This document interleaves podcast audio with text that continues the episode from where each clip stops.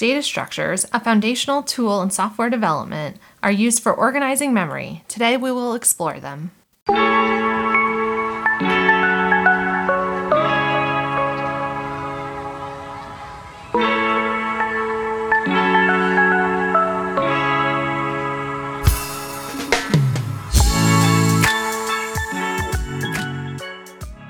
Welcome to Kopec Explains Software, the podcast where we make computing intelligible. This week, Dave, we're talking all about data structures. Let's start with what is a data structure?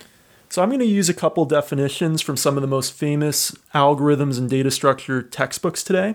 So, I'm going to start with one from Introduction to Algorithms.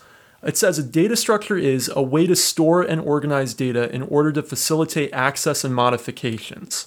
Wow, that is such a general definition. So many things can fall into that definition. If you just think about a file, well, a file is a way of organizing data and it's a way of accessing it and being able to modify it. So, by that definition, a file is a data structure. A string, which is a sequence of characters, and we talked about previously in several previous episodes, is a data structure by that definition because it's a way of putting characters together and getting access to any of those characters in an organized way in a particular order even a number, because we know back from our episode, What is a byte? Every number is actually a set of bits. So you could say a number that's stored in the computer is a way of organizing those bits. So it's such a general definition that it's not actually that useful.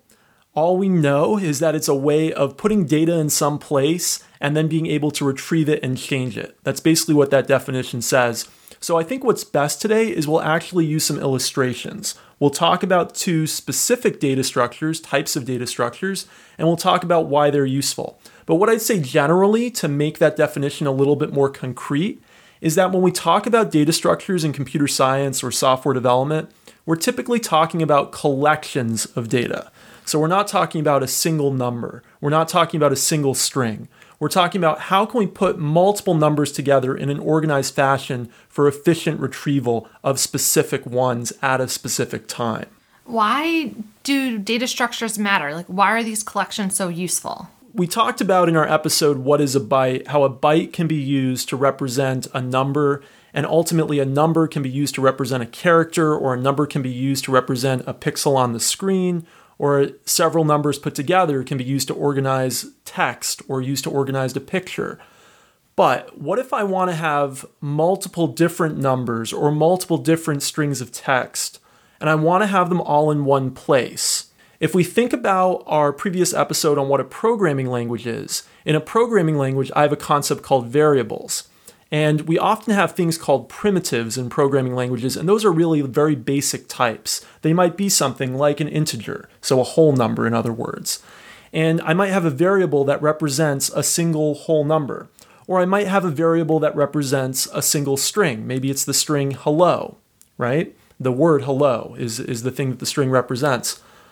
That's useful. But what happens when I have, let's say, all the names of all the people in some class? Now I don't just have one piece of text, like the word hello, or even one name, like the name David Kopec, but I might have an entire class of names. How do I put all of those different names together in one place? That's really the key of why data structures are useful. We, when we have collections of information, multiple different pieces of data, and I want to put them together in one place so that I don't have let's say 24 different variables for 24 different people in a class because that would just be very hard to keep track of. And I want to just have one variable that represents a single data structure that contains all of those 24 names in one place. And that is a flexible enough data structure that it could work if I had 30 people in the class or I had 15 people in the class. That's where we start to see the power. So, data structures are useful when we have more than just the most basic kinds of information, when we have more than just one of something. Then we start to want to have data structures for organizing that collection of data in a way that's easy to retrieve, easy to organize in a specific way, and efficient in terms of its usage of memory. Let's look at some specific examples to really explore these. What would be a good one to start with? Yeah, so today we're just going to talk about two different examples. There are so many different kinds of data structures, And they're usually used for very different kinds of applications. They have trade offs between one another. One will be very efficient, let's say, for retrieving a particular kind of data, and another one will be efficient for organizing data in a particular order. So we use different data structures for different applications, but there are some really fundamental ones that basically every application uses, or at least every programming language has built into it. And we're going to talk about two of those today. We're going to talk about arrays and linked lists. And these are really very, very fundamental data structures that everyone who studies CS or software development gets very familiar with. And there's some really clear trade offs between arrays and linked lists. So they're going to serve as great examples because we'll see why one might be better for some things and another one might be better for other things. And I'm going to try to keep the discussion high level enough that even those of you who aren't programmers will be able to follow along with the basic ideas that we're talking about. So we're going to talk about an array first. What is an array? An array is just a way of taking a piece of memory and saying, I want to pre allocate it for several of the same type of data. For example, we talked earlier about the names in a classroom, right? So I might have an array of strings, and strings, as we talked about in previous episodes, are used for organizing collections of characters. So let's say I have all those names and I want to put them all in one place. If I just had a single string, it would just hold David Kopec. But maybe now I want to have two strings. So I want to have one string that holds David Kopec and another one that holds Rebecca Kopec. But if I just put them in a single variable, it's going to be confusing. Where does the first name end? Where does the second name begin? If they're all in one string, that's not that useful. What I want to have is I want to have some section of memory where I have little spaces pre made. And I can put in one of the spaces David Kopec, and I can put in another space Rebecca Kopec. That's what an array is all about. It's about pre allocating a subsection of memory for the same type of data that's organized in a linear order. So we're having all of them next to each other. And each of those spaces, each of those spaces that I've made for those names in an array all get a number. We call that number the index, and it tells us where in the array we're at, which space are we at. And all of the spaces are right next to each other. And usually in most programming languages, we start counting the array at zero, actually. So the first space is actually the zeroth space. The first item is in the zeroth space. So if I just had those two names and I had an array that just had two slots, then I might say David Kopec is in slot zero, index zero. Rebecca Kopec is in slot one, index one. And so now I have a space for two different names. Now, that might not be what I really need. Maybe I need space for 50 names. And so I can allocate an array for 50 spaces. And then for the entire lifetime of that array, I have 50 slots that I can put that type of data in. And usually it's one type of data that an array is allocated for. So it might be allocated for strings or for integers or for floating point numbers, which are numbers with decimal points. And then every one of those slots can hold one of that type of data. So array slot zero can hold David Kopec, array slot one can hold Rebecca Kopec, and the other 48 slots, if it was a 50 slot array of strings, could hold 48 other strings. And then when I wanted to quickly access them, I could just go right to the index of a particular space. So, for example, I want to quickly know what name is at slot 25. The cool thing about arrays is they have what's called random access, and it's kind of a weird name because random, you might think, oh, uh, that sounds like mixed up all over the place. No, it actually means that we can instantly get to any of those slots. So, because we know how the memory is laid out and we know how big each of the items are in memory, the microprocessor can instantly, almost instantly, access any of the slots in the array. And so we can go right away to slot 25. We don't have to first go through slots 0 through 24 to get to slot 25. And that idea that we can very quickly get to any of the slots is one of the things that makes arrays so powerful. We can very quickly get to any slot if we just know the index of the slot that we're interested in. So, arrays are ways of taking sections of memory, contiguous memory, and the word contiguous means together, next to each other, and pre allocating it into slots for some particular type of data, and then having indexes that we can quickly get to any of those slots. An analogy I've heard you use for arrays would be a pillbox. Is that right? Yeah, it's a great analogy because it really is very similar to a real life array. What's a pillbox? Oftentimes, people who take medication need a little reminder of when they take their medication. And so, a pillbox is usually this thing with seven different slots, one for each day of the week, and each of those slots are labeled, right? They might be labeled Monday, Tuesday, Wednesday, etc., all the way up to Sunday. And each of those slots can only hold pills, right? I can't put donuts inside the slots. They're made for one particular type of thing. So you could think about a pillbox as an array of pills. And each of those individual slots, because they're labeled, you can instantly get to. I don't have to go through and count the first four slots to figure out where Friday is. I can right away go to Friday because it has that label, that F on the cover says, hey, this is where the Friday pill is. You don't have to go figure out where the Friday pill is. That's like an index in an array. That's like when I wanted to find out where Rebecca Kopec was in the array of strings, I could instantly go to slot number one because I know that Rebecca Kopec is at index one. Well, I know the pill I need for Friday is in slot F, so I can instantly go to the F slot. So a pillbox is very similar to an array in real life. And it also has one of the big limitations of arrays, which we haven't talked about yet. And that's that you can't make the pillbox any bigger or any smaller after you've made it. So you have to know once you're, as you're building it, how the total size you're going to need. Right. You have to know how many days of the week are there? How many pill slots do I need? How many students are there in this class? Right. And so when you have that original pillbox, you can't actually go unless you're like a plastic welder and go add another hmm. slot to it. And unless you want to really get messy and use some like interesting cutting device, you can't really break up the pillbox either. The same thing is true in most programming languages with arrays. You can't easily go and change the size of the array after you've already allocated the memory for it. It's some contiguous set of memory that you've taken aside You've decided how many slots there are, and you've decided how big each of those slots are. And once you've done that, you're stuck with it. You can't actually go add another slot to that existing array. You can't remove a slot from that existing array. That might sound to you like it's very inflexible, and actually it is. That's one of the limitations of this type of data structure. That's one of its only major limitations, really.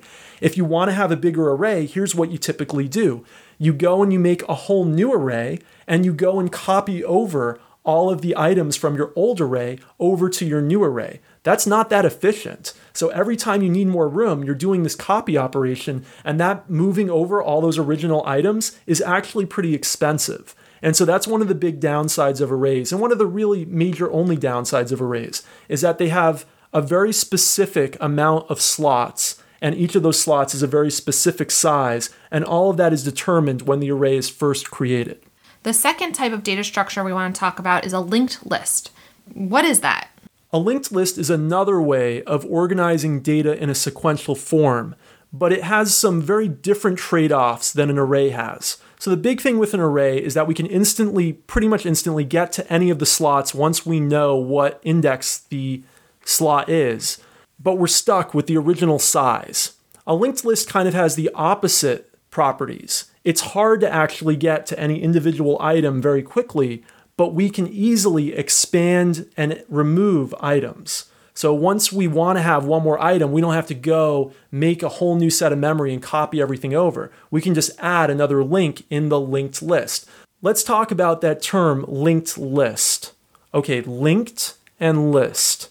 Okay, list because all of the items, like an array, are going to be next to each other. However, they're linked together. They're not just contiguous. They're not next to each other in memory. They're next to each other through links. So let me talk about an abstract concept of what I'm going to call a node. Here's what a node is a node is a little piece of memory that has some value in it, and it also has potentially a link to another node somewhere else in memory. And that's all a node is. It's just some little part of memory where there's some value. Maybe it's an integer, maybe it's a string, maybe it's a floating point number. And then there's also in that same little piece of memory a link that goes to somewhere else in memory. Maybe.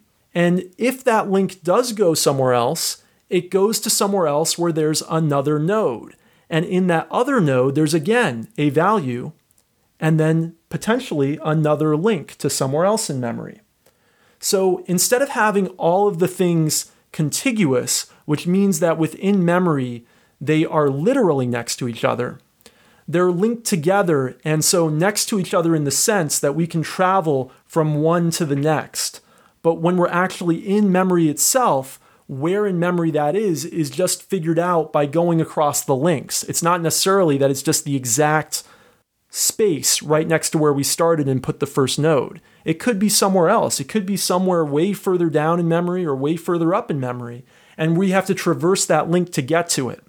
Now, what was so great about arrays is because arrays are contiguous, meaning they are literally next to each other, occupying all one space with all the slots right next to each other in memory. It was really fast to go from one to the next, and we could instantly go, because we could just count to a particular index. In a linked list, because they're all over memory, we're, we're jumping around over these links, going to one part of memory, then going to a node in a different part of memory. It's not so fast. And because they don't have indexes on each of the nodes, we can't just right away go to the next one because we don't know exactly where in memory it is. We have to actually traverse a certain number of links to get to a particular point in the linked list.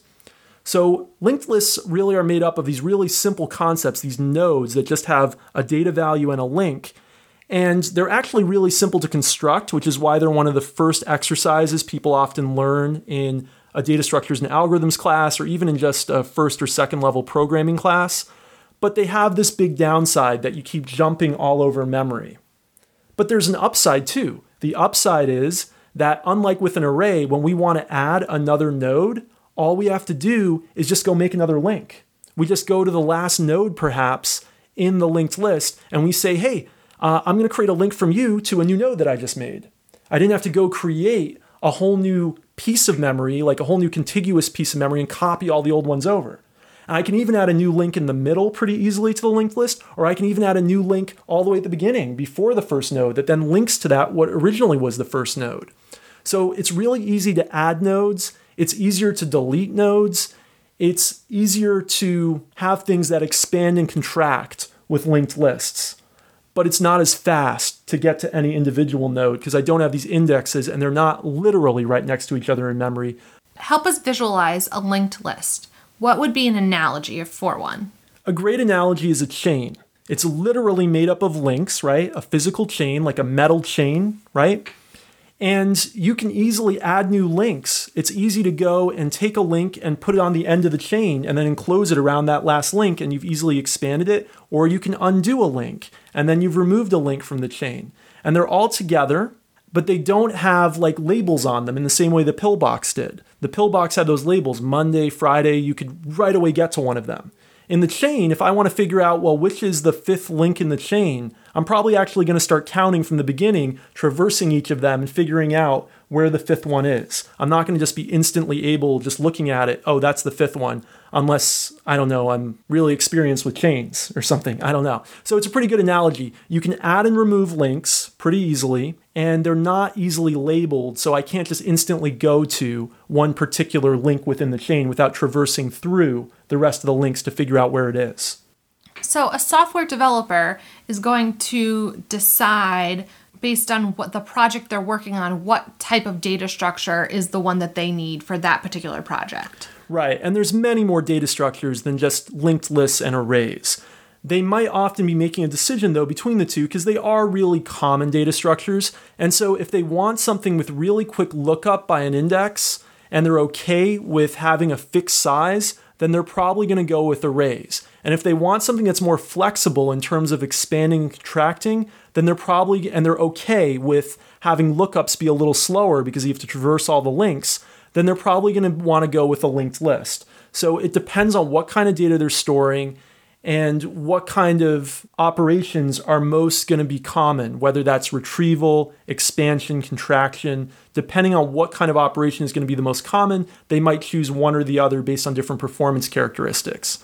So these were just some really basic data structures. There's actually more complex data structures that are built on top of arrays or linked lists, and there's also other fundamental data structures as well. Um, there's so much more to learn in this area. The reason we chose these was just to give you some of the most basic overview of what these are like. If this is something that interests you, I can recommend a couple of books. I'll recommend Introduction to Algorithms. I'll recommend Algorithms by Sedgewick and Wayne. And I'll also just recommend some of the basic Khan Academy courses on data structures and algorithms, which are pretty good as well. They all have a lot more detail about this. They're all geared towards people who are going to be computer programmers or studying computer science. So if that's not you, maybe this is as much as you needed to just have a concept of what this is. In a future episode, we're going to talk about algorithms, and you might wonder why are the books called like Algorithms, Introduction to Algorithms, if they actually teach you a lot about data structures. Data structures are used and considered fundamental building blocks of most algorithms. So you need to know data structures to be able to do a lot of algorithms. And so we will talk more about algorithms, which is a buzzword that I'm sure everyone's familiar with, even if they're not familiar with data structures, in a future episode. Thanks for listening to us this week. Rebecca, how can people get in touch with us on Twitter? We're at Kopec Explains, K O P E C E X P L A I N S. Thanks for listening. Have a great week. Bye.